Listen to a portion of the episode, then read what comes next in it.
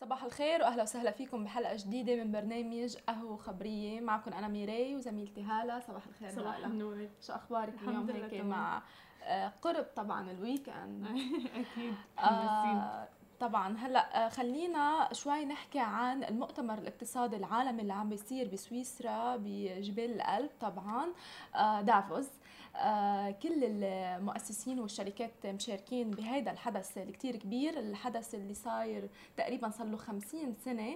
آه كل سنة بيصير بنفس الوقت تقريبا. واللافت إنه آه رئيس أمريكا دونالد ترامب آه لأول مرة تقريبا لأنه هديك السنة ما شارك مشارك آه فيه. ومثل ما ذكرنا من من أهم النقاط اللي حتتناقش بالمؤتمر هو التغير المناخي. آه بس اللافت طبعا مشاركة المملكة العربية السعودية بقلب هيدا المؤتمر اللي كتير كبير وبتشارك المملكة العربية السعودية بوفد رفيع المستوى من اجتماعات المنتدى الاقتصادي العالمي اللي عقد بمدينة دافوس السويسرية خلال الفترة المتمددة طبعا من 21 من امبارح بلش ل 24 يناير 2020 تحت عنوان من أجل عالم متماسك ومستدام. وبتجي مشاركة المملكة تحت عنوان المملكة العربية السعودية. ممكن فعال. في إطار تعزيز حضورها الدولي وترسيخ مكانتها العالمية بتأكد علاقاتها الاستراتيجية مع المنتدى الاقتصادي العالمي. خصوصا أنه المملكة رح تترأس هذا العام قمة مجموعة دول العشرين اللي رح تعقد بنوفمبر 2020 ورح تكون مشاركة المملكة باجتماعات دافوس من خلال ست جلسات بتتناول ثلاث محاور رئيسية. أول محور بيتمثل بتأكيد المملكة كقوة ممكنة بالمجتمع الدولي من واقع جهودها بدعم الاستقرار الإقليمي والدولي. تاني عامل أو تاني آه، آه، محور رح تتناول المملكة العربية السعودية بيتمثل بكون المملكة قوة وأساس توازن الطاقة عالميا من خلال إبراز دورها الريادي باستقرار أسواق الطاقة. وطبعا المحور الثالث اللي هو آه، محور المملكة بوصفها قوة اقتصادية مجتمعة. طبعا مشاركة المملكة العربية السعودية مع كل هيدي آه، التغيرات الإيجابية اللي عم تطرق على المملكة. رح يكون في حافز رح يكون في استثمارات وحتى رح يكون في مستثمرين كبار عم بيشاركوا آه، بقلب تغطية طبعا هذا المؤتمر. صحيح نحن بنشوف يعني مشاركة المملكة العربية السعودية آه إلى دور كتير كبير رح يكون تحديدا بهي السنة وغير هيك إنه هي السنة أصلا في تغيرات واسعة مثل ما قلتي صح. أنت بالسعودية فإنه يطرحوها بهيك مكان ويصير في عقود نحن مثل ما بنعرف دافوس دائما بيصير في عقود هنيك صح. بين آه كبار الرؤساء والمسؤولين وال decision makers يعني آه فوجودهم هنيك وتحديدا أنا حبيت موضوع الطاقة وتم. التركيز عليه صح. لأنه فعلا قوة المملكة بهذا الموضوع يعني كبير وله تأثير على العالم كله صح بعيدا طبعا عن كل التغيرات اللي هي بلشوا بالقطاع السياحي والاعتماد على القطاع السياحي بس آه لا شك إنه بتضل المملكة العربية السعودية كطاقة كنفط اعتماد كتير أساسي وأكيد رح يتداول هذا الموضوع بشكل أساسي بالمؤتمر آه، صحيح لأنه مهم اقتصادي. يعني ما في نغض بصر عنه. ابدا آه والحلو كمان بالموضوع إنه لأول مرة الإمارات بتنظم كمان جلسة رئيسية بالدورة الخمسين من منتدى دافوس بتشارك الإمارات بوفد رفيع المستوى بالدوره الخمسين للمنتدى. آه الاقتصادي العالمي بسويسرا دافوس آه اللي هو كان من امبارح لمده أربع أيام بيستمر ل 24 يناير الجاري. آه، حيث ينعقد المؤتمر هي السنة تحت شعار الشركاء من أجل عالم متلاحم ومستدام. الدولة بتشارك بندوة بعنوان مستقبل المساواة بين الجنسين خطة عمل جديدة للتنفيذ. وهي الجلسة رح تجمع القادة والأكاديميين لمناقشة حلول قضايا الحوكمة في الثورة الصناعية الرابعة. والجلسة الرئيسية فيها أكثر من 50 شخصية دولية. وبضم الوفد الإماراتي آه، لمنتدى دافوس شخصيات إماراتية رفيعة المستوى جدا مثل سمو الشيخ خالد بن محمد بن زايد آل نهيان عضو المجلس التنفيذي لإمارة أبو ظبي رئيس مكتب أبو ظبي التنفيذي وسمو الشيخ أحمد بن سعيد آل مكتوم رئيس هيئة دبي للطيران الرئيس الأعلى لمجموعة طيران الإمارات وبالإضافة أيضا لمعالي محمد بن عبد الله القرقاوي وزير شؤون مجلس الوزراء والمستقبل. طبعا بالإضافة للعنصر النسائي اللي بتدعمه دولة الإمارات دائما مثل منى المري آه، نائب رئيس مجلس دبي للإعلام نائب رئيس مجلس الإمارات للتوازن بين الجنسين ومريم عيد المهيري المدير العام للمكتب الإعلامي لحكومة أبو ظبي آه، حبيت تركيز آه، دولة الإمارات من جانب مختلف اللي هو صح. التوازن بين الجنسين مم. وكمان حلو إنه الوفد أصلا اللي رايح وفد آه، فيه كلا الشخصيتين صح. يعني الجنسين الذكور والإناث. منى المري طبعا إلى دور كتير كتير كبير بالدولة بشكل عام وتحديدا بالإعلام الإماراتي. وفعلا يعني لفتة حلوة منهم كيف رح يركزوا وهذا الشيء اللي حابين ينفذوه بالسنوات القادمة. صح. عادة, عادة طبعا هلا بيعتقد بهذا بهيك مثل منتدى آه، اقتصادي عالمي إنه بيعالجوا يمكن القصص اللي أكبر القطاعات الاقتصاد صح. النفط آه، من جهة التكنولوجيا من جهة بس اللفته تبعت دولة الإمارات العربية المتحدة يعني آه، كلنا أكيد سعيدين فيها. لأنه دور المرأة هو دور أساسي ونحن بنشوفه بقطاعات خاصة بالإمارات بقطاعات آه، وزارية بقطاعات حكومية آه، طبعا وثابتة وجودها بكل المحاور والقطاعات بشكل تماما عام. تماما ففعلا ف... لفتة حلوة منهم. وحلو إنه كمان يعني عم بيشاركوا حتى بالثورة الصناعية الرابعة. طبعا. وفعلا تركيز وتمكين دور المرأة يعني حلو وفعال إنه مو بس على صعيد دولة الإمارات كمان بمثل هيك مؤتمرات عالمية صح. موجود وقوي جدا يعني. صح. آه طبعا نحن حنضلنا مواكبين فعاليات دافوس آه على ال social media كمان وآرائكم على تويتر بشكل عام. أما إذا بدنا ننتقل ننتقل هلأ لواتساب آه، لتطبيق واتساب طبعا مع كل الأرقام وتعليق آه، آه، مارك زوكنبرغ بخصوص تيك توك آه، نزل التقرير تطبيق واتساب قد إيه حمل تقريبا بسنة 2019 وتطبيق واتساب يتجاوز 5 مليارات تنزيل من على متجر جوجل بلاي. طبعا هذه الأرقام كل شركة أو كل منصة بتحطها مع نهاية أي سنة. كرمال نشوف كم تنزل بشكل عام.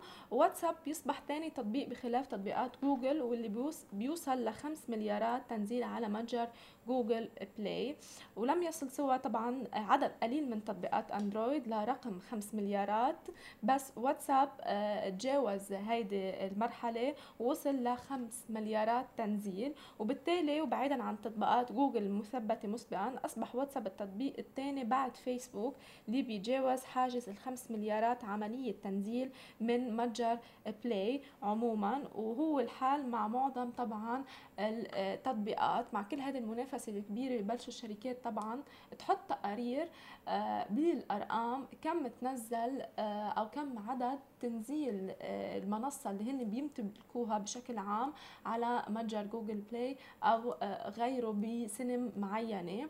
وهذا طبعا بأكد قد إيه المستخدمين عم بيستخدموا هذه المنصة. ومثل ما ذكرت امبارح إنه ما في حدا ما بواتساب بيستخدموا صحيح. آه، طبعا لا شك إنه في منافسة كتير كبيرة وخاصة هلأ تيك توك العالم بعدها في شوية علامة استفهام حول هيدي المنصة بشكل خاص. آه إنه شو بعدين؟ صحيح. ولوين رح توصل؟ وهل هل حتكون هالقد فيها بعدها نشطة مثل مثلا قبل أو رح توقف هون أو رح تصير على مستوى ثاني فبعد التساؤلات والعلامات الاستفهام بتطرح نفسها بتيك توك صحيح يعني في كثير تساؤلات حول التيك توك ولكن هل معقول إنه يطلع مثلا تطبيق يضاهي واتساب يعني مم. فعلا تطبيق أساسي ما صح. في حدا ممكن يتخلى عنه طلع شوي تليجرام طلع عدة تطبيقات صح. يعني ولكن آه، مع حتى الواتساب calls وهي الشغلات يعني عم بيحاولوا دائما يطوروا من واتساب مم. بعدين عملوا ذكرنا موضوع مثلا التسوق عبر الواتساب المتاجر الشركات عم تستخدمه عملوا واتساب business فدائما كمان عم بيطوروا. طبعا غير أكيد. طبعا موضوع الاستخدام الشخصي اللي كل الناس مثلا ما فيها بتوقع إنها تعيش بدون واتساب لا ما في. مثلا. ولكن تيك توك يعني مدمر الدنيا صراحة بعدد التنزيلات عدد المشاركات ال organic reach. يعني أنت مانك مضطرة ابدا إنك تدفعي لحتى توصل الفيديوهات تبعك. في كثير ناس عم تنزل فيديوهات عم توصل للآلافات طبعا وما بيكون حتى عندها followers تماما يعني فما بيكون عندها followers وبعدها فاتحة ال account بس تنزل فيديو صحيح. بينتشر لأنه أنت تلقائيا عم بتشوف الفيديوهات والمحتوى موجود. مش إنه عم تفوتي عن شخص معين أو على اسم معين تعملي له search بتشوف الكل. صحيح. ومثل ما بعرف أنا بشوفه كثير إيجابي التطبيق. يعني دائما كل شيء موجود عليه آه، أغاني آه شيء بضحك أو challenge يعني تحديات صح. بتصير. فغالبا كل الناس فعلا مستمتعة هي وعم بتتابعه. آه غير هيك عم نشوف جانب لل celebrities والفنانين مم. والشخصيات المشهورة. يمكن ما شفناه بكل منصات التواصل الاجتماعي جانب يمكن هيك هضامه أو هضام بالضبط صح. إيه. فكله هذا بيلعب دور يعني بانتشار تيك توك الكبير كمان. صح. بس لا شك طبعا الأرقام تثبت إنه واتساب أكيد. آه، نزل تقريبا 5 مليارات آه، شخص نزلوا بسنة 2019 آه حنروح break حنروح break وبنرجع مع أخبارنا. صاحب السمو الشيخ محمد بن راشد ال مكتوم بيطلق حي المستقبل وبيعلن دبي عاصمة للاقتصاد الجديد أطلق صاحب السمو الشيخ محمد بن راشد آل مكتوم مشروع حي دبي للمستقبل عبر رابط أبراج الإمارات مع مركز دبي التجاري العالمي ومركز دبي المالي العالمي. ليكون طبعا أكبر منطقة لصناعة اقتصاد المستقبل في المنطقة. وبتتضمن تسهيلات تمويلية وتشريعية غير مسبوقة ووجه سموه بوضع مستهدف جديد لحجم تجارة دبي الخارجية غير النفطية لتصل إلى تريليوني درهم خلال خمس سنوات. وبتكييف وتوحيد جهود الترويج والتسويق الخارجي لدبي عبر إنشاء 50 مكتبا ب 50 دولة حول العالم للترويج التجاري والسياحي والاستثماري لدبي. كما وجه صاحب السمو الشيخ محمد بن راشد آل مكتوم بإنشاء صندوق بملياري درهم لدعم الشركات الاقتصاد الجديدة ضمن حي دبي للمستقبل وستعمل المنطقة الجديدة على تعزيز مكانة دبي ووجهة مفضلة للمواهب العالمية والخبرات ورواد الأعمال بشكل عام ولدعم الشركات الناشئة آه، خصيصا. آه، طبعا المبادرة كتير حلوة بتدعم كل الشركات الناشئة آه، إن كان بالمنطقة إن كان بدولة الإمارات العربية المتحدة أو حتى إن كان بالمناطق المجاورة أو بدول مجلس التعاون الخليجي بشكل عام. بنشوف دائما المبادرة من صاحب السمو الشيخ دائما لدعم كل رواد الأعمال. آه، خلال طبعا الكم سنة اللي مضيوا سنتين يمكن عم نشوف دائما حتى لما عم نستقبل رواد أعمال هون عم بيقولوا لنا قد إيه مدينة دبي هي حاضنة لمشاريعهم آه، أفكارهم أهدافهم وحتى آه، يمكن أفكار جديده رواد الأعمال. بعتقد مثل هيك تسهيلات وبعتقد مثل هيك مبادرات بتشجع العالم حتى لو ما كانوا ساكنين بمدينة دبي أو بالإمارات آه، يجوا لهون صحيح؟ يبدأوا مشروعهم هون أو حتى مطرح ما هن موجودين مثل ما ذكر إنه بعدة دول رح يثبتوا وجودهم مش بس بالإمارات. طبعا يعني عم تقولي 50 مكتب مثلا ب 50 دولة آه، موضوع جدا مهم يعني عم تنتشر آه، حتى فكرة سمعة دولة الإمارات صح. يعني على المستوى العالمي. هلأ مع الهوية مثلا موضوع اللوجو والهوية المرئية الإعلامية كمان لدولة الإمارات آه، خلص صارت دولة الإمارات فعلا آه، دولة إلى وقعة إلى ومبين المبادرات اللي عم تعملها وتحديدا حتى لفئة الشباب والتركيز عليهم ولرواد الأعمال مم. أيضا. فمثل هيك مشاريع دائما بتدعم مثل ما قلتي معظم العالم اللي بنجي ونستضيفهم بسماشي تي في بيأكدوا كثير على هذا الموضوع.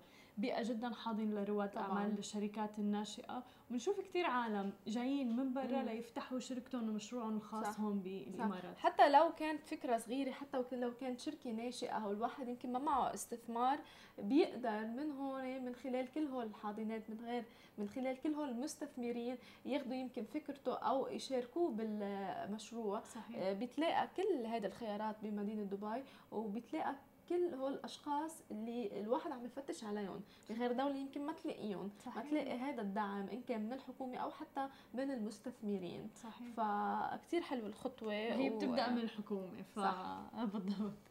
وتاكيدا على هذا الكلام دولة الإمارات يعني دائما بتأكد جهودها على جميع القطاعات. فدولة الإمارات هلأ عم تتجه لتلقيح السحب باستخدام الدرون. موضوع الاستمطار يعني غير كثير معايير عدة بدولة الإمارات وحسن من بيئة دولة الإمارات بشكل كثير كبير. ما ننسى موضوع أنه دولة الإمارات كانت صحراء قاحلة طبعا. وتحولت يعني ل يعني أصلا background كافية ورانا بتثبت كيف تغير كل الموضوع. آه شبه المستحيل إنه كان عدد الأمطار هذا يجي على دولة الإمارات. صح. طب لطبيعه مناخها وكل هالعوامل هي اللي بتلعب دور. ولكن طبعا بلد اللا مستحيل دائما بدوروا على فرص وتقنيات عديدة لحتى ما يحطوا أي حد أو عائق للأهداف اللي بدهم يوصلوا لها. لذلك ناقش الملتقى الدولي الرابع للاستمطار في أبو ظبي آه، بأنه استخدام الدرون ومشروع هو بحث جديد رح يتم تطبيقه خلال دولة حلو. الإمارات لمراقبة ورصد عملية تلقيح السحب مباشرة باستخدام طائرات الدرون. اللي رح تعمل على استشعار البيانات المتعلقة بمواقع السحب في الوقت الفعلي واتخاذ قرارات التلقيح آلياً. موضحا إنه تم رح يتم تزويد الطائرات بآلية تنثر مواد التلقيح الجاهزة للاستخدام ورح تصل حمولتها لكيلوغرامين.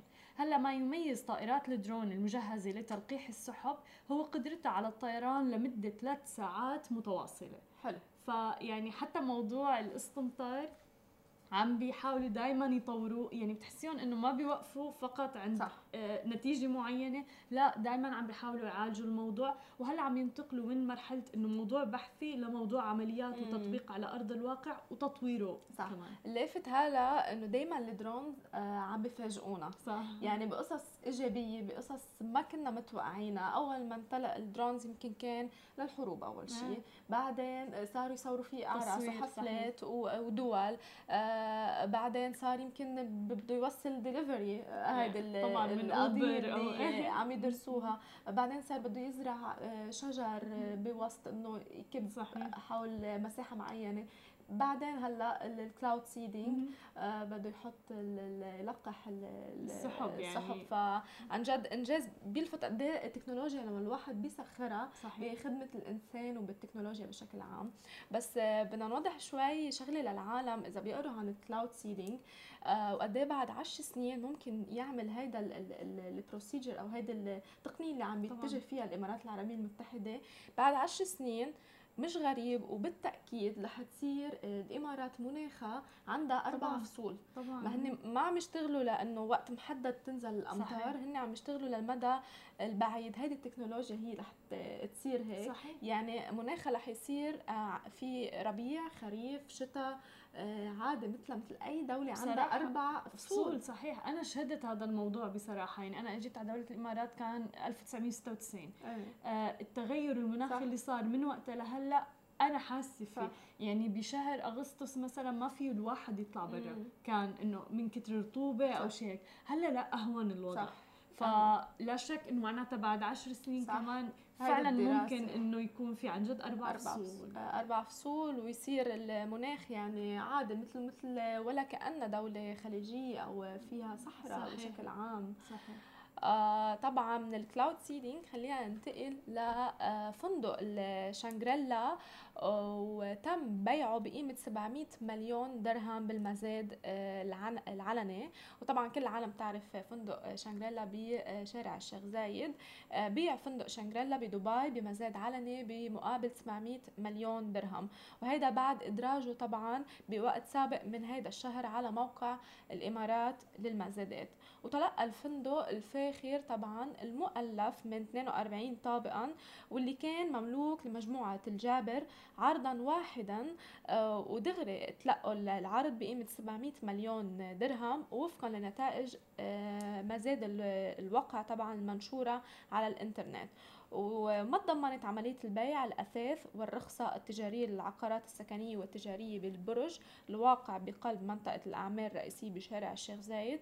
وتعليقا على المزاد قال المتحدث باسم مجموعة شانغريلا نود أن نؤكد لضيوفنا وشركائنا أن العمل بفندق بيصير آه، يسير كالمعتاد حيث أن التغيير المحتمل بالملكية ليس بالضرورة أن يكون له تأثير قوي في اتفاقية الإدارة الخاصة آه، بالفندق. يعني أكدوا طبعا أنه رح يضل نفس التسهيلات أو نفس آه، يمكن التعامل مع الزباين نفس الشيء بس انتقل الاسم من مجموعة الجبر لاسم تاني بنشوف العديد يمكن من الشركات بيعملوا مزادات مش صحيح. ضروري يكونوا هن واقعين بأزمة آه بس بيكونوا يمكن بدهم يوسعوا أعمالهم بمنطلق تاني أو قطاع تاني وبدهم آه استثمار آه، صحيح. آه أموال بالإيد بيتجه كثير آه والعديد من الشركات اللي كثير كبيرة لهذا المزاد العلني فعلا وبنشوف كثير عالم وتحديدا بدولة الإمارات يعني هذا موضوع مطروق وعادي جدا.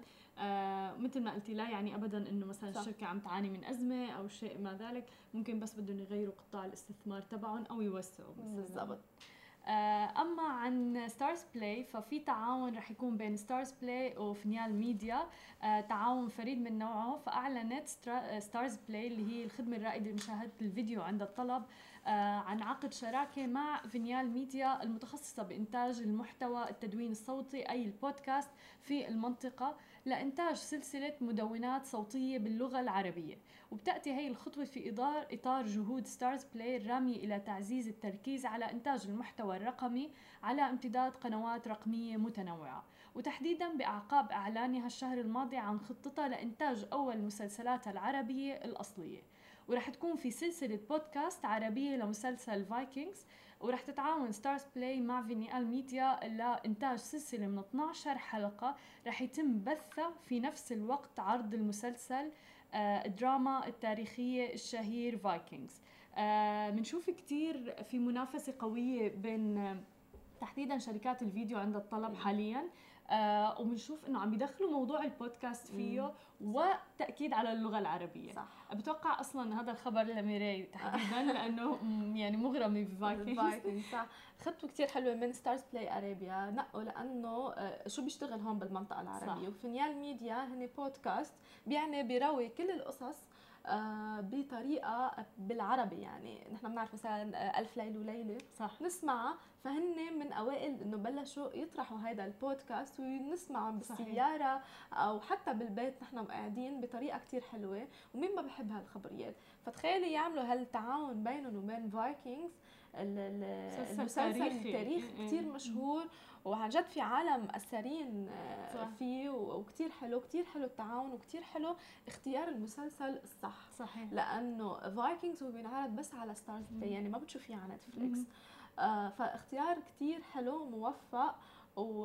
وأنا من أوائل اللي حنسمع البودكاست. أكيد. كيف حيكون شكله أصلا وكيف حنسمعه يعني؟ بحسه بالعربي حيكون كتير حلو صح. صراحة تحديدا لأنه مسلسل تاريخي فبتوقع إنه يعني فعلا مختارين المسلسل الصح. صح. ويمكن رح يبدوا بفايكنجز بس رح يكملوا بمسلسلات عديدة آه هذا أكيد بأكد قد إيه ناجحين آه، فينيال ميديا. هي شركة. أصلا هن شخصين أسسوها.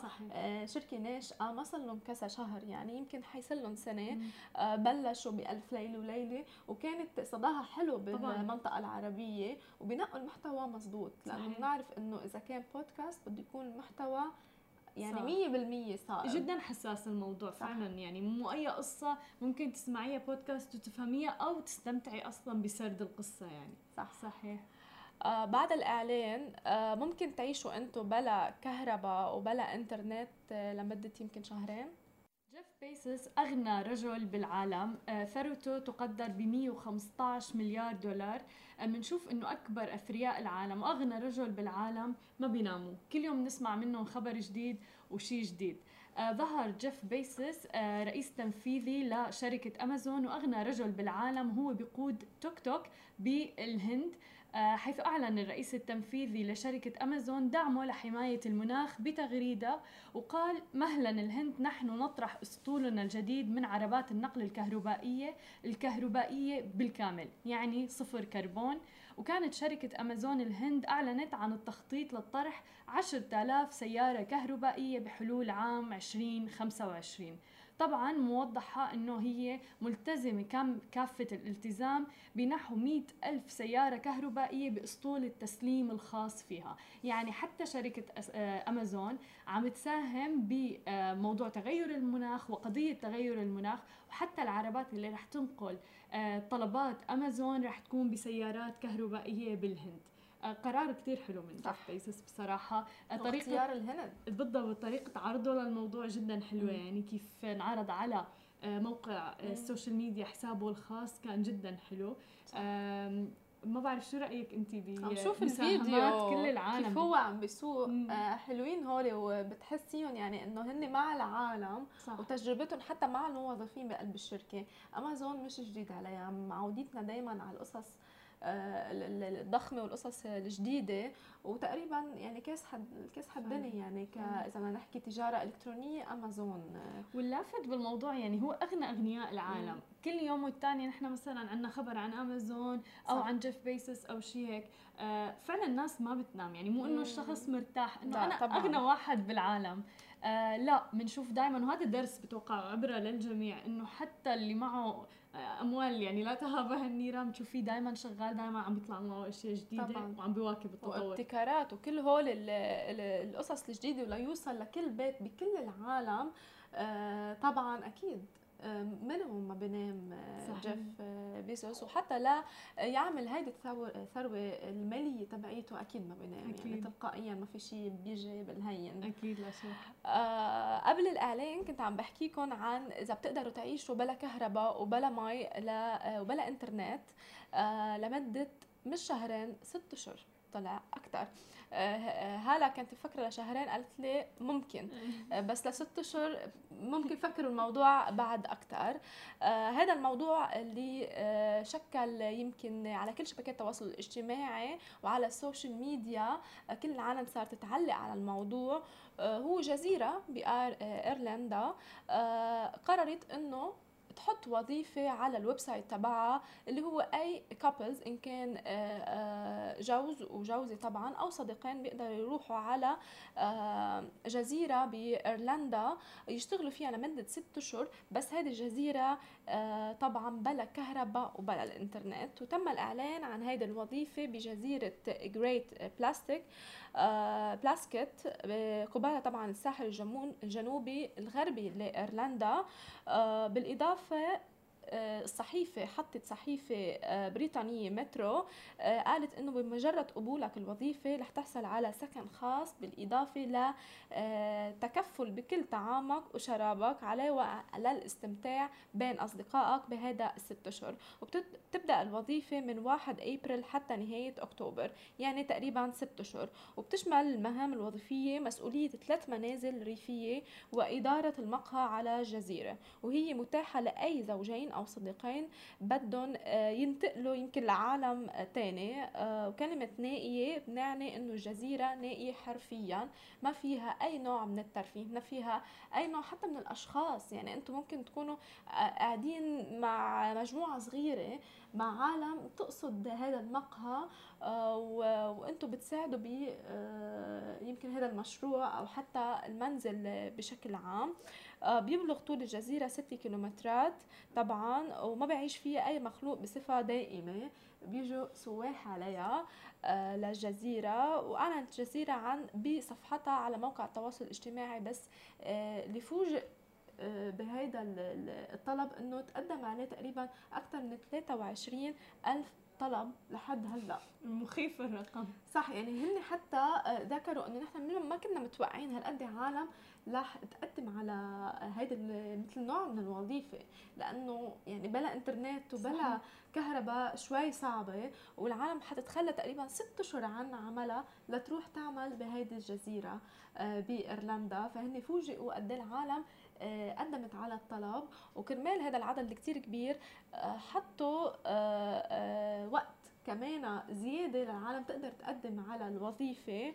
وإذا بحبوا العالم طبعا من المنطقة العربية يقدموا info at greatblasketisland.net بيقدروا يقدموا الابلكيشن تبعهم وبيقدروا يروحوا عليها. ما بعرف هدول المبادرات يمكن للواحد يطلع من خبرية الإنترنت والتكنولوجيا ويرتاح شوي. آه هذا الرقم 23000 بتوقع دليل قاطع إنه كيف الناس بحاجة عن جد لأنه تديسكونكت لتنقطع عن يعني دوامة اللي عايشين فيها. نحن دائما السرعة آه كله مشغول. آه بتوقع هذا دليل قاطع إنه عن جد الواحد محتاج يهدي شوي. ينقطع عن الإنترنت تحديدا لأنه صار عندنا عاده الواحد أول ما بفتح عيونه من النوم بيفتح موبايله شيك على الإيميلات عم بيركض طول النهار. مم. فيمكن هذا السبب إنه وصلت ل 23 ألف. بصراحة الرقم كتير كبير. ست شهور كثير ست شهور كثير إيه. وتحديدا بدون كهرباء. كنا عم نتناقش تحت الهواء إنه إنه انترنت okay عادي بالعكس يعني أنا بودي. ولكن آه، بدون كهرباء يعني, يعني شوي نحس هيك مع اللي كانوا عايشين بلا كهرباء قبل وما كان في أصلا كهرباء صحيح. الحياة البدائية إذا بدنا آه، نعنيها. فما بعرف هل أنتم إيه. صح هل أنتم آه، بتقدموا على مثل هيك طلب؟ هل عندكم يمكن الجرأة أو هل بتتمنوا عن جد تروحوا من عالم التكنولوجيا والسرعة والإنترنت لعالم آخر يمكن والجزيرة كتير حلوة. إيش؟ يعني لحالها جزيرة كتير آه، حلوة. فشاركونا تعليقاتكم على الموضوع. خلينا ننتقل هلأ ل Property Finder اللي قرروا إنه يعينوا آه، مدير جديد. المدير الجديد ب Property Finder طبعا شركة مثل Property Finder اللي لها صداها حاليا تحديدا بدولة الإمارات. المدير الجديد المدير العام عنده خبرة ما تزيد عن عشر سنوات بجوجل وبفيسبوك أيضا. آه بمناصب جدا عالية فيعني آه فينا نتصور الخبرة اللي عنده إياها. و Property Finder ما مجرد موقع لشراء أو استئجار العقارات ولكن دائما في أبحاث وتقارير تطلع من Property Finder عن القطاع العقاري بدولة الإمارات. وأحدث التقارير اللي ظهرت آه أبدت عن أولى علامات الانتعاش بالربع الأخير من عام 2019 اللي شهد تسجيل ما بقارب 5000 صفقة عقارية في شهر أكتوبر وحده. وهو أعلى معدل لمبيعات العقارات من عام 2008 ومع بدء العد التنازلي طبعا لانطلاقة معرض إكسبو 2020 بدبي آه بعد أقل من 10 أشهر من الآن عم تستعد دبي وحدها لاستقبال أكثر من 14 مليون زائر من خارج الإمارات خلال فترة المعرض. ومن المتوقع طبعا توليد عائدات هائلة تقدر بنحو 122 مليار درهم إماراتي على مدار العقد المقبل بمعدل 12 مليار درهم سنوياً. فضلا عن توفير نحو مليون فرصة عمل خلال الفترة ذاتها. طبعا متعارف عليه نحن كلياتنا ناطرين إكسبو 2020 رح يكون في انتعاش للقطاع العقاري فرص عمل يولدوا فرص عمل جديدة لمختلف القطاعات. آه ولكن آه الفكرة اللي عجبتني اللي هي 5000 صفقة عقارية بأكتوبر لحاله. هذا أعلى عدد صفقات وصل من عام 2008 يعني من الأزمة. آه ف ولسه في ناس بتشكي إنه مثلا السوق نازل آه ما في مصاري أو شيء هيك. بتوقع الفرص موجودة صح. ولكن هي مين يقتنص هي الفرص؟ صح أكيد. ولنرجع شوي لتعيين اللي عنده experience طبعا بجوجل وفيسبوك. آه لفتني النظر لأنه دائما اللي عنده experience بجوجل فيسبوك يعني عنده experience طبعا. لأنه شركات كثير ضخمة عالمية. فالواحد لما بياخذ شخص آه عنده هذا ال experience بعتقد بيستثمروا بقلب القطاع تبعه آه شو ما كان قطاع بشكل عام. تحديدا لذلك أنا ركزت على موضوع الأبحاث. مم. لأنه تعيين مدير عام لا يعني فقط إنه مسؤول عن العمليات اللي موجودة ب Property Finder ولكن الموضوع أكبر من هيك بكثير يعني دائما بيدرسوا السوق دائما في أبحاث بتطلع منهم آه مثل هي الأرقام مثلا. مم. فأكيد لما بيكون جاي من فيسبوك أو جوجل اللي هي يعني كل ال data موجودة صح البيانات الضخمة صحيح. موجودة فيها. آه break قصير وبنرجع لكم مع آه أخبارنا لليوم. يا أهلا وسهلا. اليوم نتكلم عن ال G 20 اللي راح يكون في السعودية. طبعا هذه سنة جميلة على الإمارات. وعلى السعودية الإمارات حتحتضن إكسبو 2020 صح. السعودية راح تحتضن قمة مجموعة العشرين 2020 فأحداث جميلة قاعدين نشهدها هذه السنة في هالدولتين. تحديدا خلينا نتكلم على G 20 ال G 20 هي متى بدأت أصلا؟ هي بدأت شو هي أصلا ال G 20 بالضبط هي بدأت في عام 1999 وبسبب الأزمات المالية اللي كانت موجودة في التسعينات.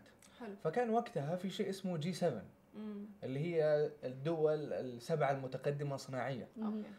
فال G 7 سووا ال G 20 في عام 1999 مم. طبعا هذه مجموعة الهدف منها هو التخطيط ووضع حلول للأزمات الاقتصادية والتعاون. مجموعة دول؟ مجموعة دول. حلو. فال G 7 زي ما قلنا سوت ال G 20 من عام 1999 فمن دول ال G 20 أمريكا بريطانيا ألمانيا فرنسا روسيا الصين اليابان إيطاليا البرازيل الهند المكسيك الأرجنتين إندونيسيا أستراليا كوريا الجنوبية كندا جنوب أفريقيا تركيا. والاتحاد الأوروبي ومن سوف يرأسها في 2020 هو السعودية. برئاسة آه، خدم الحرمين الشريفين الملك سلمان. حلو. فطبعا نعود بالذاكرة ل 23 نوفمبر 2019 وقتها بريطانيا سلمت رئاسة آه، الجي 20 للسعودية. فهذا هذا العام هو عام حلو. رئاسة العشرين. هذا هو شعار المملكة العربية العربية السعودية السعودية. لهذا العام عام رئاسة العشرين. صدقت لما قلت المم... ب 2020 الإمارات والمملكة العربية السعودية اللي آه، رح يكون صح. بالضبط. فأخبار جميلة وطيبة. اليوم إحنا نتكلم على كثير من الأشياء اللي راح تصاحب آه، قمة العشرين لأنه هي راح تكون تحديدا في آه، 21 و 22 نوفمبر من مم. هذا العام ولكن قبل التاريخ هذا طبعا في هذا التاريخ حيجون رؤساء العالم مم.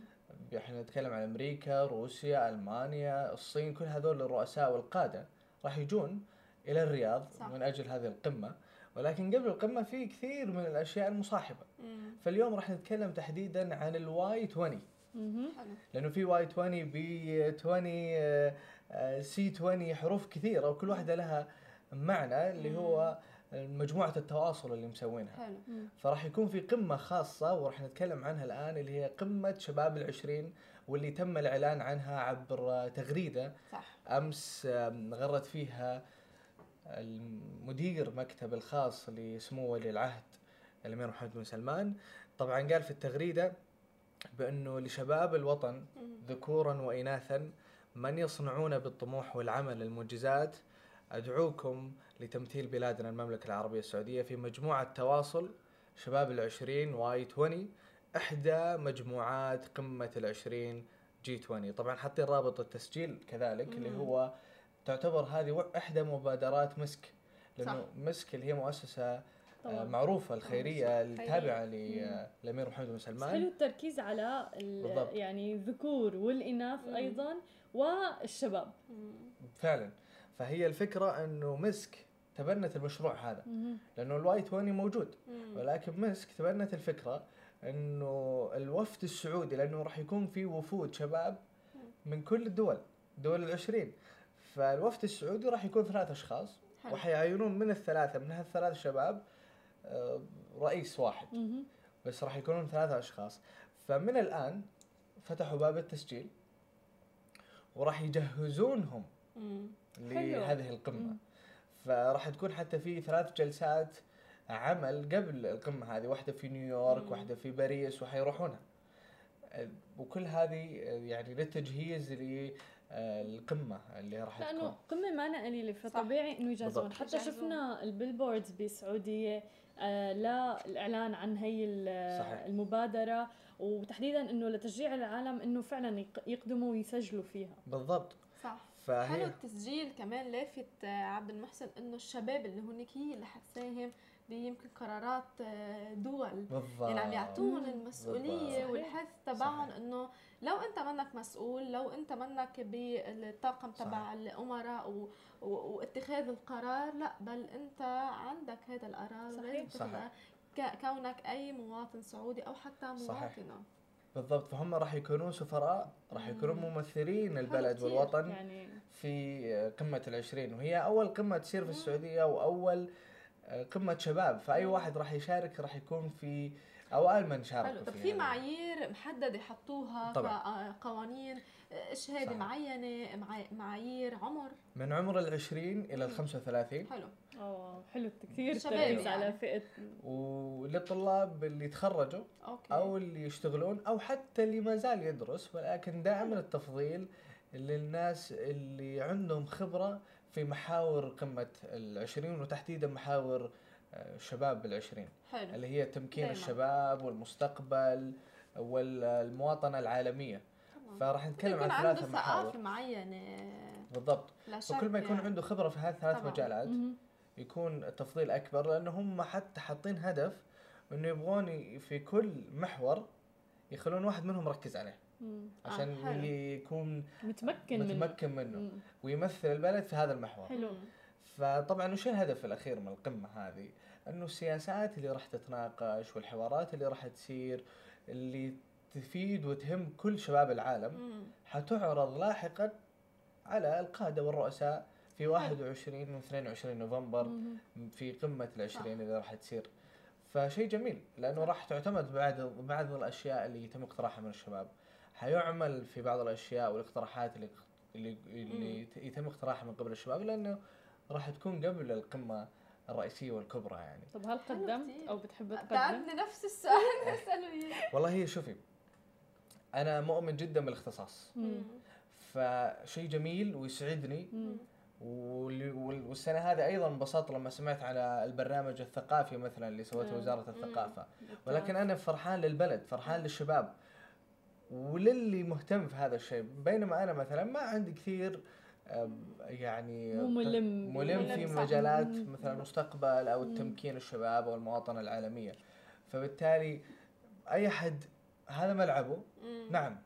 يعني حلو التخصص طب شو شعورك كمواطن سعودي آه، شاب يعني بهالعمر وعم تسمع هاي الأخبار لأنه أنا نمى البدني لما أنت عم تحكي الخبر فعلا. صراحة يعني اي اي فأنت شو شعورك وحتى يعني إحنا قرينا في, في تغريدات حتى وصلتنا إحنا في مم. سماشي عبر تويتر إنه في المدرسة قاعدين. يتكلمون عنها. يعني حلو الم- ال- المعلمات أو المعلمين قاعدين يتكلمون عن ال G 20 وإنه يا جماعة ترى بيصير عندنا مم.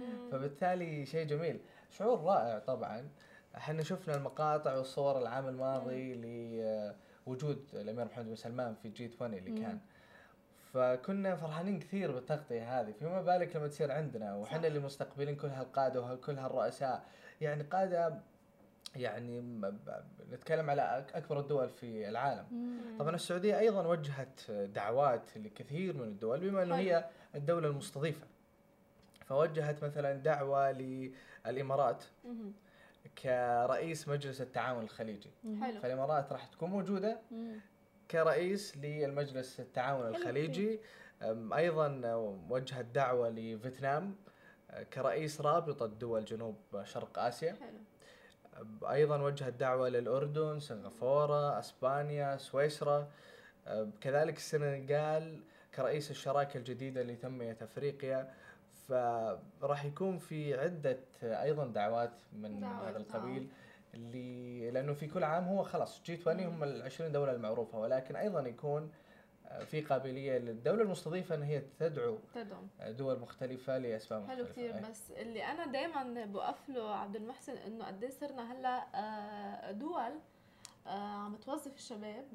آه، الصغيرة عم ياخذوا ارائها لأنه خلص عرفوا الشباب الصغيرة هي صح. اللي عم بتقود هذه ال- ال- ال- صح ال- الثورة الجديدة وال- والتكنولوجيا وعندها يمكن معلومات أكثر من يمكن الجيل اللي اللي مضى واللي قبله صحيح. وعندها آرائها وعم بتأثر بالمجتمع لأنه وعم عقول بتغير إيه عقول مبدعة صح يعني مثلا شفنا هون وزيرة الشباب موجودة مم.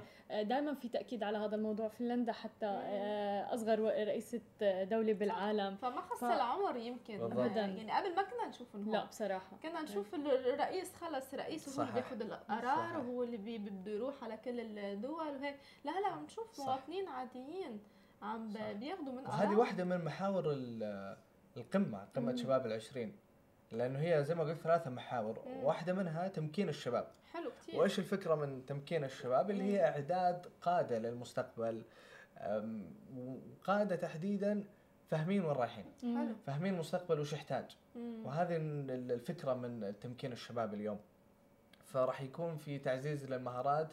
اللي يحتاجها الشاب لأن يكون قائدا مو اليوم في المستقبل.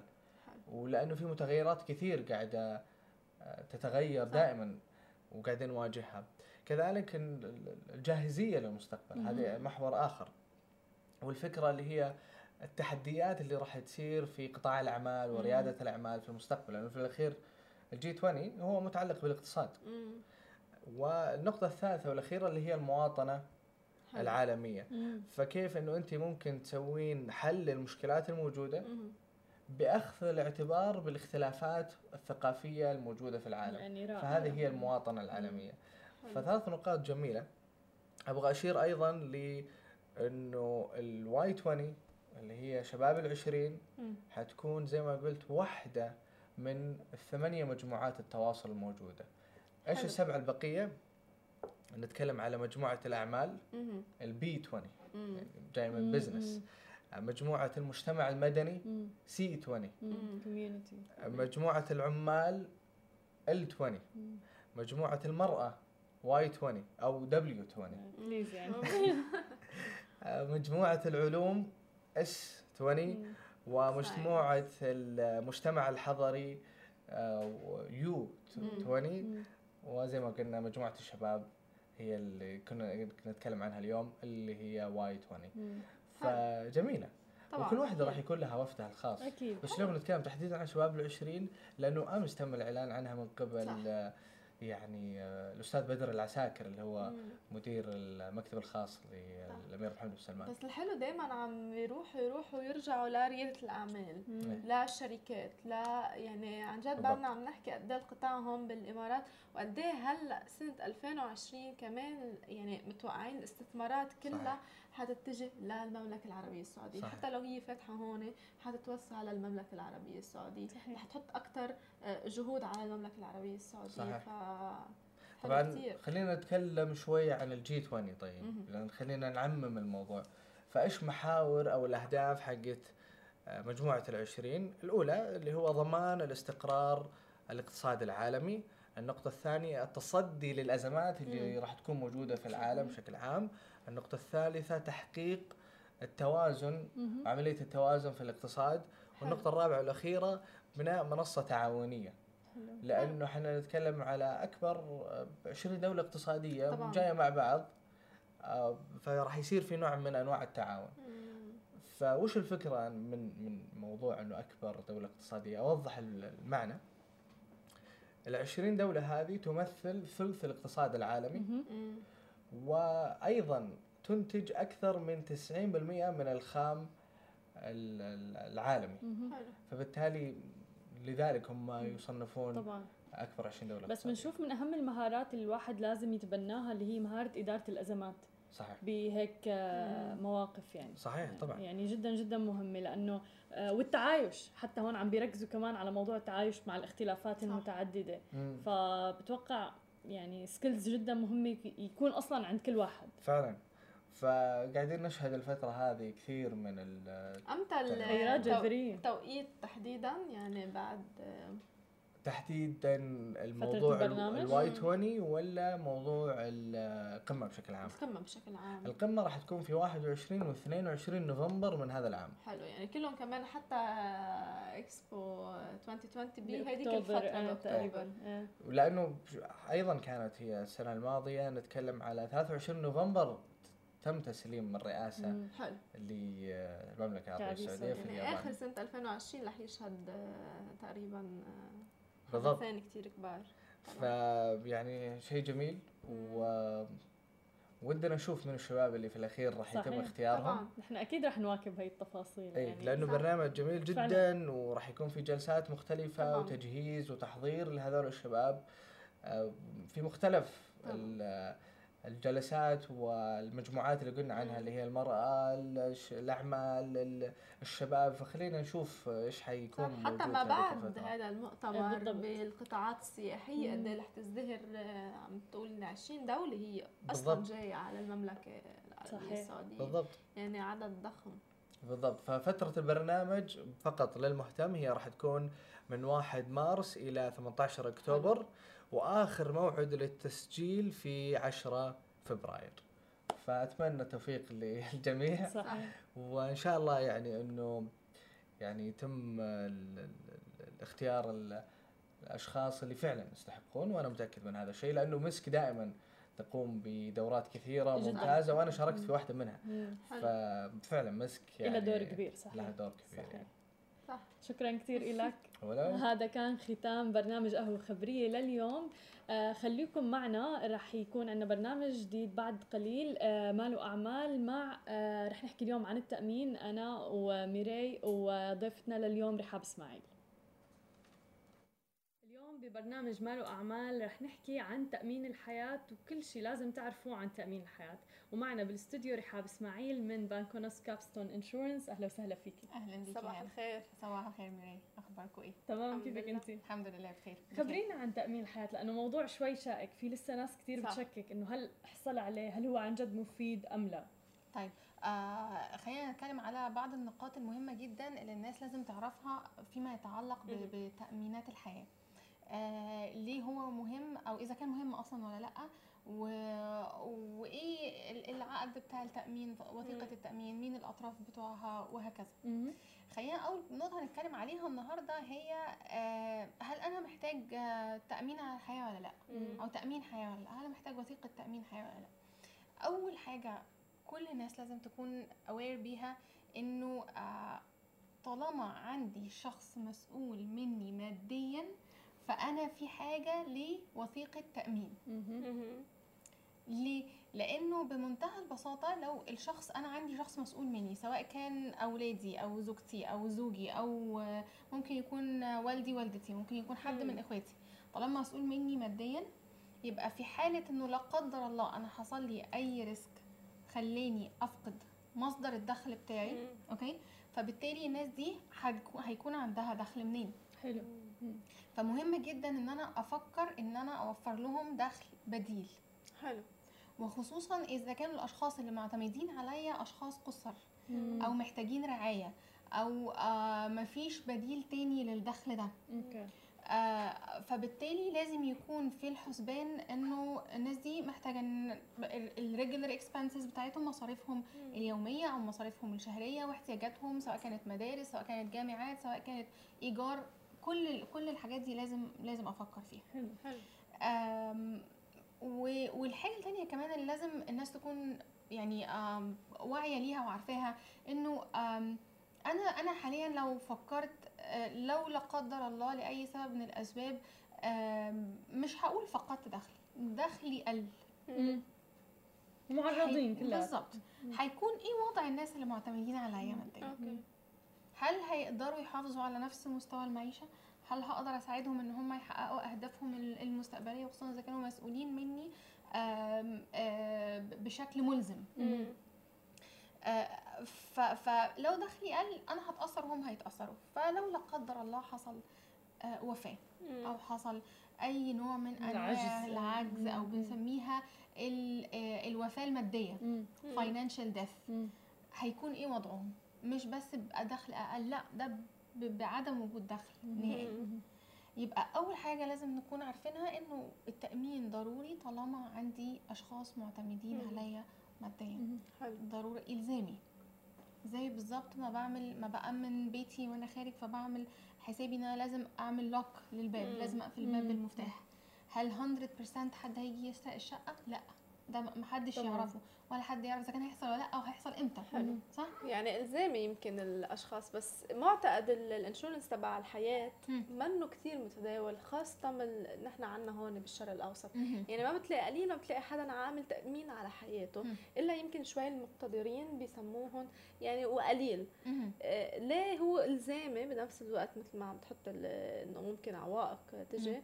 وما عم بنشوفه كثير بالمنطقة العربية أتوقع كمان في. مفاهيم مغلوطة صح. عن أصلا تأمين الحياة بالظبط إيه. بالظبط ده هياخدنا للنقطة الثانية. اللي إحنا. عايزين نتكلم عليها إنه أحد الأسباب اللي بتخلي الناس ما تفكرش أو تبعد عن تأمين الحياة إن عندنا مفاهيم مغلوطة ككالتشر أو مم. كثقافة أو كشرق أوسط إنه تأمين الحياة ده بيدي قيمة لحياتي يعني أنا بسعر نفسي. مم. يعني أنا آه بعمل value مادية مم. لنفسي مم. هو لا طبعا بالظبط بالعكس طبعا التأمين تأمينات الحياة مش بتضيف أي قيمة مادية للشخص أو صح. لحياة الشخص مم. لأنه في الآخر الحياة لا تقدر بثمن بثمن صحيح صح؟ مفيش حد فينا حياته ليها value. وجود كل واحد فينا وسط أولاده أو وسط أهله أو وسط الناس المحيطين بيه مهم جدا وليه قيمة معنوية صح. أكتر بكتير جدا من الفلوس مم. ولكن في نفس الوقت في مسؤولية مادية على كل مم. واحد فينا ولو رجعنا للنقطة الأولانية في ناس معتمدين عليا. ماديا فبالتالي عندي مسؤولية مادية فلو لا قدر الله حصل لي وفاة أو عجز أو أي شيء من الأشياء دي الناس هتت... الناس دي هتتأثر معنويا وماديا. مم. الخسارة المعنوية لا يمكن تقديرها بثمن أكيد. وما ما ينفعش إن أنا أعمل لها replacement بس الدخل لازم يكون ليه backup لازم يكون ليه replacement وبإيدي إنه. يكون كمان يعني يكون في. ريبليسمنت بالظبط بالظبط فده أول مفهوم من المفاهيم المغلوطة اللي موجودة مم. عند الناس إنه آه تأمين الحياة لا أنا ما ما بأمنش على حياتي مم. لأن حياتي ما أنا مش هحط لها سعر. مم. لأ هو مش سعر الحياة طبعا اطلاقا. أكيد. هو بديل للدخل backup للدخل اللي عندك اللي الناس المسؤولة منك بت- بتعتمد عليه. تمام؟ صحيح. طيب وما عن الأسعار في كثير ناس صح. كمان بتقول إنه تأمين الحياة كثير غالي. ولكن أنا بعرف إنه مثلا في أقساط معينة هي قسط شهري إلى آخره حسب احتياجات الشخص مظبوط ال- النقطة الثانية هي السعر مم. وناس كتير بت... بتبتدي تتكلمي معاها عن تأمينات الحياة يقول لك لأ أنا أنا I cannot afford أو أيوة. ما أقدرش أدفعه ده غالي أو حاجة luxury حاجة مم. آه آه أنا ممكن تكون موجودة عندي كنوع من أنواع الرفاهية. أولا هو مش رفاهية ثانيا تأمين الحياة ممكن يكون غالي جدا ممكن يكون رخيص جدا. مم.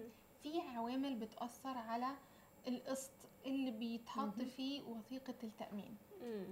إيه هي العوامل دي عوامل بسيطة جدا وكلنا ممكن نكون فاهمينها و aware بيها وعارفينها طبعا آه، إيه- إم، وثيقة التأمين أو تامينات الحياة هي نوع من أنواع ال risk management.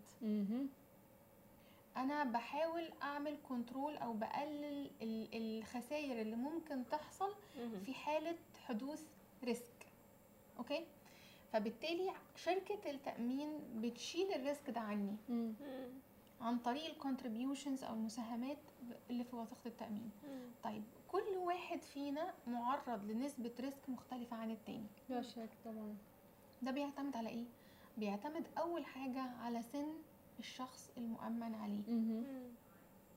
فبالتالي هتلاقي كل ما كان السن صغير. كل ما كان القسط بتاع وثيقه التأمين صغير طبعا أكيد. لأنه ما عنده ريسك يصير معه شيء أو لا سمح الله يتعرض إنه آه، يتوفى أو بالظبط. لأن ال- المخاطر أو نسبة المخاطر اللي ممكن يكون معرض ليها فيها الوفاة أو الأمراض أقل أقل. غير السن طبعا إذا كان الشخص ده مدخن أو غير مدخن أها بيلعب دور كبير بالظبط. ويمكن قد إيه بيدخن في اليوم ده بيكون ليه دور كبير جدا مم. في ال risk أو في آه، احتساب قسط وثيقة حلو. التأمين مم. فدي من الحاجات المهمة جدا اللي الناس لازم تكون عارفاها مم. الحاجة الثالثه هي ال health status. وضعه الصحي.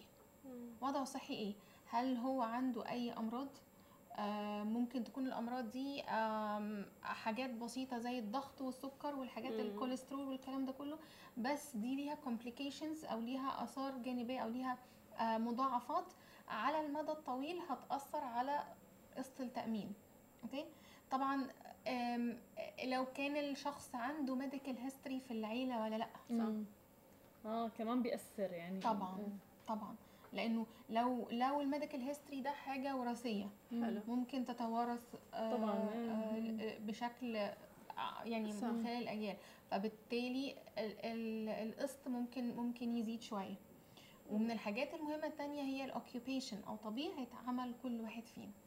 اللي قاعد في مكتبه بيشتغل على مكتب آه مش معرض إن هو يبقى مثلا في location بره بيشتغل آه في بال site. engineering هيك الكلام ده. معرض بالظبط. للخطر بيكون معرض للخطر مم. أكتر فبالتالي ال- ال- القسط ممكن يزيد شوية يزيد. طب آه، رحاب إذا مثلا في أشخاص بتفكر إنه أنا إذا ادخرت أو حتى إذا كان عندي استثمار أو حتى. أرض أو بيت. لاولادي زي مهم. سمح الله صار شيء بيقدروا يبيعوا ويتصرفوا. ليه أنا بدي أعمل insurance. life يعني أنا في كتير عالم بتفكر هذا التفكير ليه بدي أنا أحط مصرياتي مع ال insurance. بما إنه عندي أملاك. بيقدروا يتصرفوا فيهم إذا سمح الله صار شيء طب شو اللي بيميز يمكن الانشورنس إذا الواحد آه عنده هول القصص لا بده يعمل آه آه تأمين على الحياة طيب هي آه هو مبدئيا ضروري جدا برضو إن الواحد حتى لو عنده تأمين يكون عنده ادخار لنفسه أو طبعاً. أو لاولاده للمستقبل. للمستقبل. يعني مثلا لو حد عنده بيت. آه هل هل في حالة الوفاة ال- الأولاد أو العيلة دي هتخرج من المكان اللي هم عايشين فيه عشان يبيعوا البيت ده عشان عشان آه، يكون عندهم دخل؟ طبعا ده صعب. طب هفترض إن هو عنده البيت يعني هم already ساكنين في بيت عندهم عقار أو عندهم آه، أرض أو عندهم تاني. أي أي asset من ال assets دي هيبيعوها وهيعيشوا منها. تعالي نفكر في عوامل كتير جدا. مبدئيا لما حد بيتوفى أو بي- بيحصل risk آه، لا قدر الله آه، لازم بيكون في ورثة ولازم بيكون في اح- احتساب لكل شخص طبعا. بيكون. ليه ليه حصة قد إيه من من الورث ده. طب تخيلنا إن الإجراءات دي بتمشي بسرعة مم. طب بعد كده العقار ما مشيت بسرعة بس بالظبط يعني بيكون فيها في factors كتير جدا. بتأثر على ال- على الإجراءات وعلى ال shares حتى لو كان في أي وصية أو الاسم مم. الحاجة دي مكتوبة باسم شخص من, من الأشخاص المعتمدين عليه ماديا بس برضو في إجراءات. آه لازم يتبعها فبالتالي ده بيأثر على الفترة اللي, اللي الشخص اللي هو المستفيد أو ال dependent على الشخص المتوفي لا قدر الله يقدر يكون عنده فيها دخل. أوكي؟ بياخد وقت. الحاجة التانية إنه how fast or how soon يعني هياخد وقت قد إيه إن أنا أعمل liquidation لل asset دي. ما هي asset صح طبعا. حاطه فلوسي في أرض. صح. الأرض yes it's an asset بس في الآخر أنا محتاجة فلوس إيه طبعا يعني أنا بيصير آه،. يعني هو اللي بيميز الوقت مم. يعني هو إذا صار شيء للشخص دغري عندك آه، آه، شركة التأمين. دغري بيقدروا يدبروا أموال يمكن أو إعانة للعائلة هاي هي مش إعانة بس خلينا أرجع تاني للنقطة اللي بقولك عليها أنا دلوقتي ال- العقار ده أو ال- ال asset دي مش مم. هتدخلي فلوس on the spot أنا لا قدر الله آه، زوجة زوجة زوجها توفى. وخلاص اتقطع الدخل مفيش مرتب. آه، عنده أرض. طب الولاد عايزين ياكلوا يشربوا عايزين طبعاً، مش يروحوا بينباع. المدارس عايزين تدفع عايز تدفع الإيجار وهكذا. اقساط هي ما بتستنى. صح. في حاجات كتير جدا ما بتستناش. غير كده إنه حتى المبلغ اللي أنا هبيع بيه العقار أو هبيع بيه ال asset أو هبيع بيه الذهب أو ايا كان ال- الحاجة اللي متشالة as as an asset دي آه أنا ما أقدرش أضمن المبلغ هيبقى كام طبعا قد تخسر إيه. بالظبط. صح، طبعاً. سعرها بيطلع ولكن بيصير معناتها طبعاً. شركة التأمين أو خلينا نقول تأمين الحياة هو عبارة عن راحة البال الواحد عم يشتري راحة ليه بال بقى مم. لأنه في الآخر تأمين الحياة هو عقد. contract. عقد ما بين كذا طرف مم. أول طرف فيهم هو الشخص ال ال المست... ال- المستفيد المؤمن عليه. أوكي والمستفيدين. وشركة التأمين. مظبوط فبالتالي بما إنه عقد العقد ده ليه بنود وليه نقاط و terms and conditions المفروض إن هي واضحة جدا. و ولو لا قدر الله حصل risk أو خطر من المخاطر اللي مذكورة في العقد يبقى في الحالة دي شركة التأمين بتلتزم بدفع المبلغ المتفق عليه للشخص الاشخاص المستفيدين اللي موجودين في العقد ده حلو في خلال مدة لا تتعدى 30 يوم من أوه. استيفاء كل الأوراق المطلوبة أوكي أوكي الأوراق شهري. بتكون شهادة مم. الوفاة طبعا مم. آه إثبات الشخصية للشخص الأشخاص مم. المؤمن المؤمن عليهم آه لو كان في أي نوع من أنواع الانفستيجيشن ما بيتعداش آه ما بتتعداش 30 يوم من استلام جميع مم. الأوراق حلو طب ذكرتي في شروط يعني يعني الشخص هو بيقول أنا إذا آه، صار معي حادث وفاة إذا معي هيك صار معي شيء هيك يعني هو اللي بحط الشروط إذا يا سمح الله صار شيء مش محطوط بالشروط. ساعتها الأموال ما بتروح ل هايل خليني برضو آه، حلوة النقطة دي خلينا نتكلم فيها ونشرحها للناس. وثيقة التأمين بتغطي كذا نوع من ال- من الخطر أو مخاطر. كتير جدا. في منهم مخاطر اسمها مخاطر الوفاة اللي هي بقى وفاة.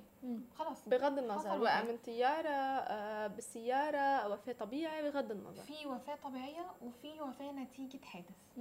أوكي آه، بتغطي الاثنين حلو أوكي. أوكي آه الحاجة اللي مش بتغطيها وفي وثيقة التأمين هي في حالة إنه المؤمن عليه انتحر عمدا آه إيه. أوكي أوكي. هذا fair يعني. إيه، إيه. آه ده exclusion موجود موجود في العقد حلو. يعني بيقرأ. بالظبط فبالتالي الحاجات المهمة جدا العميل لازم يقرأ بنود العقد ولازم. يعرف إيه الشروط بالظبط اللي موجوده في وثيقة التأمين بتاعه إذا حدا قتله لو حد قتله والشخص اللي قتله ده هو. المستفيد أيوه ما هي الأفلام. لا بتصير يعني ممكن. دي دي حاجة برضو يعني آه، المفروض الناس تعرفها. لو لو لا قدر الله كانت الوفاة نتيجة آه، إنه حد آه، قتل المؤمن صح، عليه. الشخص ده لو هو أحد المستفيدين ما بتتصرفش. يعني الشخص اللي قام بالجريمه دي. أحد المستفيدين. يعني من. إيه. فما بت هذا. ففي شروط مم. بالظبط لو هو أحد. المستفيدين ما بياخدش الفلوس بس إذا لأ من برا ب... آه تعرض لحادث حادث. آه، يعتبر يعتبر، آه،. كل كل الوثيقة ليها exclusions معينة زي. ما قلت لك لو في حالة الانتحار آه، في حالة الاشتراك في حرب بشكل متعمد يعني أو أو. يعني مم. أو أعمال شغب. يعني هو اللي عم بيجيب يعني الأذى هو عم. بيجيب. أوكي فبيعتبروها إنه مش في نيه حادث. مسبقة يعني أيوه أيوة. إن أنا عا- عامل وثيقة التأمين. بنيه مسبقة لازم إن- تنحط قصة إذا كان مثلا بمظاهرة لأنه هلأ كثير ما دارجة يعني بيكون مثلا شراكة كثير سلمية ما بتعرفي شو بيصير فممكن يقولوا طبعاً. هي اي أي أعمال شغب آه،. هو هو عموما لما بتحصل وفاة بيبقى آه، المستفيدين اللي بيطالبوا بحقهم في وثيقة التأمين بيبقوا ملزمين إن هم يقدموا مم. أوراق بتثبت سبب الوفاة أي طبعاً، إيه. مم. فلو سبب الوفاة حاجة من ال exclusions خلاص ما. بيبقى مكتوب كده صريحة في العقد حلو أوكي؟ وعقد ال- ال- التأمين على الحياة هو بس إذا بحالة الوفاة ولا لا. في في عجز لا مم. أوكي زي ما قلنا الوفاة سواء. كانت الوفاة حلو. نتيجة حادث أو حادث وفاة أو طبيعية طبيعية. دي دي بيسموها ال death benefits مم. في حاجة اسمها living benefits مم. يعني زي ما قلنا من شوية في حاجة اسمها financial death مم. يعني وفاة مادية مم. لا قدر الله حد نتيجة حادث أو نتيجة آه مرض حصل له عجز كلي دائم مم. ده بيغطى في وثيقة التأمين ولكن بشرط إن العميل يكون اختار هذه التغطية. في. الوقت اللي مضى فيه العقد وثيقة التأمين الوفاة الوفاة تغطية أساسية فيها صح. العميل مش بيختارها. أوكي. أوكي. مم. لكن ال living benefits اللي هي. زي العجز الكلي الدائم لازم العميل يختاره. والعميل بيختاره على حسب نسبة ال risk اللي هو شايف إن هو معرض ليها. يعني إذا عنده شركة انهارت انكسرت أعلن إفلاسه ممكن تكون هيك لا ولا لا لا؟ هي خيارات هو ده- مسؤول عنها. لا ال living benefits معناها إنه العميل تعرض لخطر آه، ممكن يكون مرض آه، أوكي. مرض أو حادث أدى لعدم قدرته على العمل إنتاج إيه. أوكي على الإنتاج وإنه يكون عنده دخل يعني عجز مثلا لا سمح الله شلل شيء من. هذا القبيل خلص ما عاد قدرة. اختياري إيه. وده. اختياري في تغطية تانية اسمها تغطية الأمراض الحرجة مم. وأنا بشوف إن دي من التغطيات المهمة جدا مم. لأنه الأمراض الحرجة دي آه، تغطية بت- بيكون فيها على حسب كل شركة تأمين بس ما بين 32 ل 36 مرض. منهم ال cancer. آه، منهم طبعا آه، ال heart attack. آه، منهم آه، اللي أنا متذكرة منه ال stroke okay؟ آه، okay. يعني هذا اللي لا يسمح الله عنده يمكن مرض cancer وصار له شيء.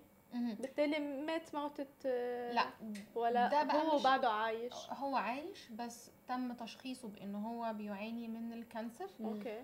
فبالتالي بيجيب ما يثبت ذلك لشركة التأمين. وفي الحالة دي شركة التأمين بتصرف له مبلغ التغ- التغطية الخاص بالأمراض الحرجة لعلاج هذا بعتقد أهم إيه، شيء عن إيه، جد. مثل ما ذكرتي يعني. بالظبط لأنه. تاني وده لازم حاجة تكون الناس كلها عارفاها و aware بيها إنه ال risk مش بس مم. طبعا في حاجة اسمها financial death مم. مم. okay ف... فاحنا كده غطينا ليه شركه ليه ليه وثيقة التأمين مهمة حلو وقلنا إنه وثيقة التأمين وده المفهوم اللي لازم يتصلح عند ناس كتير آه وثيقة التأمين ما بتضيفش أي قيمة مادية لحياتي ولكن هي بديل للدخل في حالة طبعاً. ان حصل risk وضحنا إيه هي أنواع الريسك اللي ممكن يتعرض لها أي شخص فينا وتكون موجودة في شركة. في وثيقة التأمين. آه اتكلمنا كمان على إن التأمين وثيقة التأمين هي عقد. عقد ما بين المؤمن عليه والشركة والمستفيدين. والعقد ليه بنود؟ لازم العميل يكون عارف إيه هي البنود أو الشخص يكون عارف إيه هي البنود الموجودة في العقد. ده. وشركة التأمين بتكون ملتزمة طالما إن العميل التزم بكل الشروط اللي موجودة في في. العقد وما تقدرش شركة التأمين تخلي بال- بالكلام ده حلو طيب في سؤال دائما بيتداولوه العالم عن موضوع تأمين الحياة اللي هو مثلا الأشخاص اللي ما مقررين إنه يجيبوا أولاد مثلا ويبنوا عائلة مهم. هل أنا بحتاج تأمين الحياة أم لا؟ ما هو زي ما قلنا إحنا لو في أي شخص معتمد عليا ماديا. مش شرط يكون أولادي مم. ممكن يكون ولا حتى. زوجتي ممكن أهلي ممكن مم. ممكن والدي. والدتي مم. ممكن إخواتي ممكن تكون. زوجتي أو زوجي طالما في حد معتمد. عليا ماديا يبقى في الحالة دي وثيقة التأمين ضرورة. ف... فدي دي بعض النقاط ال- ال- المهمة آه وزي ما اتكلمنا كمان إن وثيقة التأمين ممكن تكون غالية ممكن تكون مم. رخيصة مم. وزي ما بنقول على طول the earlier the better مم. كل ما كان عندي صح. وثيقه تأمين في سن صغير خصوصا مع وجود مسؤوليات مادية. فبالحال في الحالة دي أنا بريح نفسي وبريح الناس المعتمدين عليا. آه ماديا. آه آه كمان في في حاجة برضو إحنا إحنا بنشوفها آه أو حاجة لازم لازم نذكرها لكل الناس اللي بتشوفنا إنه وثيقة التأمين على الحياة أو وثائق التأمين على الحياة فيهم نوعين. نوع منهم بيكون محدد المدة. ونوع منهم بيكون التغطية فيه مدى مدى الحياة. الحياة آم، آه، ده بيعتمد على إيه إيه اللي محتاجه العميل بالظبط. لو العميل بيفضل ان هو يكون عنده تأمين محدد المدة لمدة 10 سنين 15 سنة 20 سنة فده موجود ومتاح والقسط بتاعه بيكون قسط مناسب جدا. يمكن زي ما قلت قبل كده لا يتعدى آه، تمن ال- الكوفي بتاعتي آه، one- مم. يعني one cup of coffee آه، every day مم. حلو لو تخيلنا إنه الكوفي من أي كوفي شوب مم. مو أقل من 30 20 درهم درهم. بصراحه يعني 20 درهم في مم. 30 يوم. مثلا فأنا في الحالة دي آم، 600 درهم في الشهر مم. مم. ممكن القسط لا يتعدى هذا المبلغ وبيكون العميل يكون الشخص عنده تأمين على حياته في حالة الوفاة حلو. وكمان بتكون فيها على حسب اختياره سواء كان أمراض في لوقت محدد. 10 بيكون- 20 آه. سنة. طب ما صار 10 له شيء؟ 20 سنة. لك أنا ما صار له شيء من 10 ل 20 سنة. دي هايلة الأموال. آه، ده الترم ده بيسموه آه، وثيقة تأمين أو قسط مستهلك. مم. حلو. القسط بتاعه قليل بتخلص ال term بتاعت الوثيقة خلاص. آه العميل بيكون التغطية بتاعته خلصت مم. وبيكون القسط استهلاكه تم استهلاكه في تغطية ال risk اللي كان مع- آه، معرض عليه في آه، ليه خلال الفترة دي. ما بيسترجعش فلوسه تاني. ما صار له شيء. حلو. لكن النوع التاني اللي هو تأمين مدى مدى الحياة. ده بتكون الوثيقة فيها التغطيات بتاعتها من اليوم اللي بيختاره العميل بيبدأ فيه الوثيقة لحد سن 90 سنة 90 أو 92 سنة على حسب كل شركة تأمين. مم. حلو. في في شركات تأمين تعمل تغطية لحد سن 95 سنة 95 سنة طبعا ده. إيه صح. ال time span ال life span تبع الأفراد هلأ حاليا يعني بيقولوا إنه 87 بالظبط هيك شيء إيه. آه، دي آه، وثيقة التأمين دي بيكون فيها two elements. جزء منهم هو ال life protection أو ال life insurance الجزء التاني بيكون فيه الادخار يعني جزء من القسط العميل بي من القسط العميل بي بيساهم بيه في ال- في الوثيقة دي بيروح لتغطية ال risk والجزء التاني بيروح للادخار. ولكن لازم العميل يكون فاهم إنه وثيقة التأمين هي تأمين. مم. الادخار مش هو الهدف الأساسي. آه okay إيه الادخار ده لو أنا عايز بعد فترة من الوثيقة دي يرجع لي جزء من الفلوس مم. مم. فبيرجع جزء من الفلوس وبيتم استثماره طبعا خلال الفترة دي مم. ولكن مش بننصح العميل إن هو يكون حاطط آم، آه، بلان إن هو هيستثمر فلوسه في وثيقة تأمين على الحياة هي وثيقة تأمين على الحياة ولكن في جزء منها بيروح للاستثمار مم. مش كل الفلوس تروح مم. للاستثمار تاني حاجة إن الاستثمارات دي ما تكونش استثمارات high risk إيه طبعا إيه طالما إن. في تأمين على الحياة عشان أقدر أوفر مبلغ التأمين ده في آخر ال term. أو في آخر ال- البلان plan آه لازم يكون آه يكون الاستثمارات دي في استثمارات يا إما low risk يا إما medium risk. حلو فدول ال- النوعين لوثائق التأمين ال- اللي موجودين تمام وإيه اللي بيتحكم في سعر وثيقة التأمين سواء كانت غالية أو.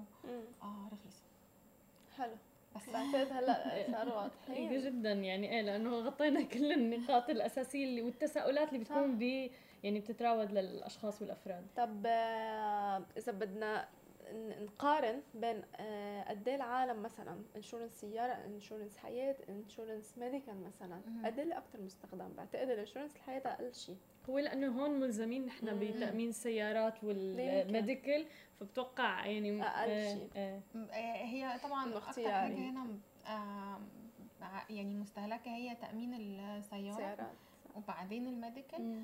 آه، ال life insurance خلينا نقول إن هو ال awareness أو الوعي عند. الناس ابتدى يزيد. آه، وده شيء كويس مم. ويمكن كمان إنه في بعض الجنسيات آه، بيلزموا بيلزموا أي حد بي بيسافر مم. بيجي يشتغل سواء كان في الإمارات أو في أي بلد تانية إن هو يكون عنده life insurance حلو. ده من من ال حلو ال authorities في في حلو. في. في, في their own country their home country. آه. بيكون بيكون في rules آه. بعضهم بحس كمان. الأشخاص اللي بيشتغلوا آه، أعمال كتير خطرة مثلا ال- الشباب اللي بينظفوا ال towers إيه؟ هول بعتقد أكيد ملزمين يحطوا لايف انشورنس بصي في في بعض ال occupations دي بيكون إلزامي على الشركة شركه صح إيه. تحط لهم بالظبط تحط ان هي لهم تكون تأمين، عاملة إيه لهم صح. group life. policy. بتبقى group life policy. كل حد بي join الشركة بيبقى. كفرد تحت ال policy دي. فده أهم بيبقى شيء. ده بيبقى مهم صح آه بعد عندي شيء. بسيط آه طب قد إيه مهم ل بتشوفي كثير آه آه، مثلا couple مجوزين مش صغار بالعمر بس عندهم baby صغير. يعني تجوزوا مؤخرين. وتأخروا ليجيوا ال baby قد إيه هول عن جد مهمة؟ يمكن أكثر من غيرهم. يحطوا. لأنه ما بتعرفي يعني إمتى بيصيروا بسن ما قادرين يمكن حتى يعلموه للولد أو صحيح. إذا صار لهم شيء قد إيه هول بعتقد أكثر فئة لازم تكون موجهه لهم ده حقيقي ده حقيقي. وفي الحالة دي يعني إحنا اتكلمنا قبل كده عن ال savings مش بس عن مش بس. life insurance في الحالة دي يبقى طبعا على قد إمكانياتهم المادية صح لازم يعملوا حسابهم إن هم بيعملوا savings لتعليم. الطفل ده وفي نفس الوقت جزء لازم يروح لل- لل life لا، لا. لل life protection خصوصا إنه إحنا هنا كلنا expats يعني تماما يعني مم. آه، لو لا قدر الله حصل risk يعني مفيش حد هيقدر يشيل المسؤولية صح. المادية صح آه، عنك أو عني أو عن أي حد فبالتالي لازم يكون في آه، تفكير طب أنا هعمل إيه مش بس لو أنا عندي آه، baby لأ مم. ده أنا لو لا قدر الله حصل لي أي risk آم، مش قادرة أشتغل مم. مش قادرة. أشتغل نتيجة نتيجة أي حادث لا قدر الله أو مرض مم. وكلنا معرضين لل- لل risk طبعا أكيد عارف 100% طبعا آه، إيه إيه إيه اللي, إيه اللي هيحصل بعد كده فبالتالي مهم جدا إن أنا أفكر إن أنا يكون عندي دخل بديل. أنا دايما أقول إنه رقم واحد إنه لازم يكون عندي نوع مصادر آه، فند آه، مبلغ شايلاه لل- للريسك الامرجنسي للطوارئ، emergency fund. صحيح إيه. لازم يكون عندي emergency fund مم. الحاجة التانية إنه لازم يكون في آه، وثيقة تأمين حتى لو ما عنديش ناس مستفيدين مني ماديا بس لازم يكون عندي وثيقة تأمين على المخاطر اللي ممكن. أتعرض لها وأنا عايشة. إيه هيدي مهمه بعتقد. بالظبط. تالت حاجة لأ ده أنا لو عندي dependents كمان عندي ناس. معتمدين عليا ماديا فبالتالي كده ال need بتاعة ال life insurance. بقت أكبر. لأنه لأ ده مش أنا بس اللي هتأثر ده أنا هتأثر ولو أنا I can manage myself أو أنا أقدر أتحكم في ال- في ال risk اللي ممكن يحصل لي أو أو الحاجات اللي بتترتب على ال risk اللي ممكن يحصل لي لأ هم مش هيقدروا. صح. to manage this آه واجهتوا يمكن بالشركة حدا اجى عمل life insurance أو حيلا شيء ويا سمح الله يعني ثاني يوم أو بعد جمعة توفى. يا لو لأ بحس هذا أكثر شيء على شركات التأمين بيكون عندهم خوف يعني. لا هو بصي آه، أنا recently جم عندنا طبعا client كان عنده وثيقة تأمين مش هو اللي عنده كانت زوجته اللي عندها وثيقة تأمين حلو ويعني few months back آه، جالها heart attack وتوفت. واتصرفت ال- ال claim بتاع وثيقة التأمين مم. آه، للمستفيدين أنا أفتكر آه، آه، one of the cases اللي أنا شخصيا آه، كانت من ال cases اللي يعني صدمتني. آه، هي ما كانتش هنا في الإمارات كانت. في مصر. آه، وكان عميل عنده وثيقة تأمين عامل وثيقة تأمين دي على حياته المستفيدة منها بنته. okay. وبعدين البنت كبرت ووصلت بقى لمرحلة إن هي سن الزواج وخلاص بتتجوز. okay. آه ف هتبقى طبعا هتروح بيت جوزها وجوزها مسؤول منها فالأب ابتدى يحس إن هو مرتاح وخلاص كده هو آه، أدى الرسالة بتاعته آه وهو محتاج دلوقتي فلوس. علشان آه، التجهيزات بتاعت الفرح. وتجهيزات الجواز وهكذا فكلم ال- الشركة وقال لنا إن هو عايز ي cancel وثيقة التأمين okay okay وفضلوا يقنعوه كتير جدا إن مم. هو ما ي cancel ش ال policy. وإنه already هو ال policy بقى لها فترة وإنه his contributions or premiums اللي هو. دفعها يعني حرام حرام على. الأرض. والكلام ده كله وهو اصر. آه خلاص وصلوا لمرحلة معاه من ال من ال خلص dead end بالظبط آه خلاص آه زي ما هو عايز cancel وا الوثيقة والوثيقة ات cancel ت على ال system. بعد يومين البنت كلمت الشركة في التليفون وقالت لها قالت لهم أنا بابايا عنده وثيقة تأمين عندكم وأنا عايزة ال claim لأن هو توفى بعد يومين بالظبط من إن ال policy خلاص ات cancel ت. دخلوا على ال system قال لها لا ال policy it's cancelled فما قدرتش تاخد ال- ال claim. آه، فطبعا دي كانت من المواقف المؤثرة جدا. وأنا دايما دايما أقولها ل- لكل ال financial advisors عندنا مم. إنه العميل لما يجي يقول أنا عايزة ا cancel ال policy مش أول حاجة أعملها إن أنا بكنسله أنا. بعرف إيه إيه الأسباب. مم. وبحاول أشوف إيه أنسب حل.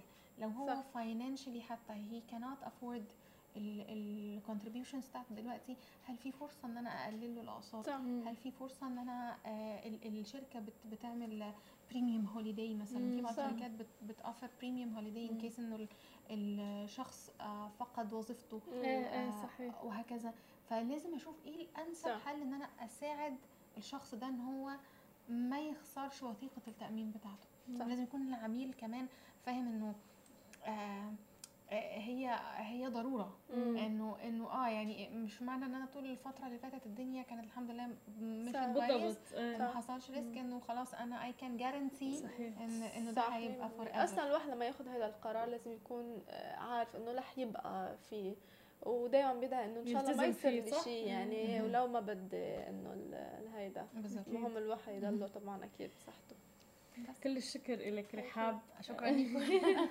نحن بنحب فعلا نسلط الضوء على هذا الموضوع. دائما ننشر الوعي فيه لأنه مهم جدا لكل الأفراد سواء كانوا يعني صغار شباب أو كبار بالعمر. أكيد أكيد. آه، هذا الناس كان- تكون استفادت صحيح أكيد. آه هذا كان آه، لقائنا مع رحاب إسماعيل ببرنامج مال وأعمال. آه بنشوفكم بكرة بنفس الموعد مع ضيف جديد.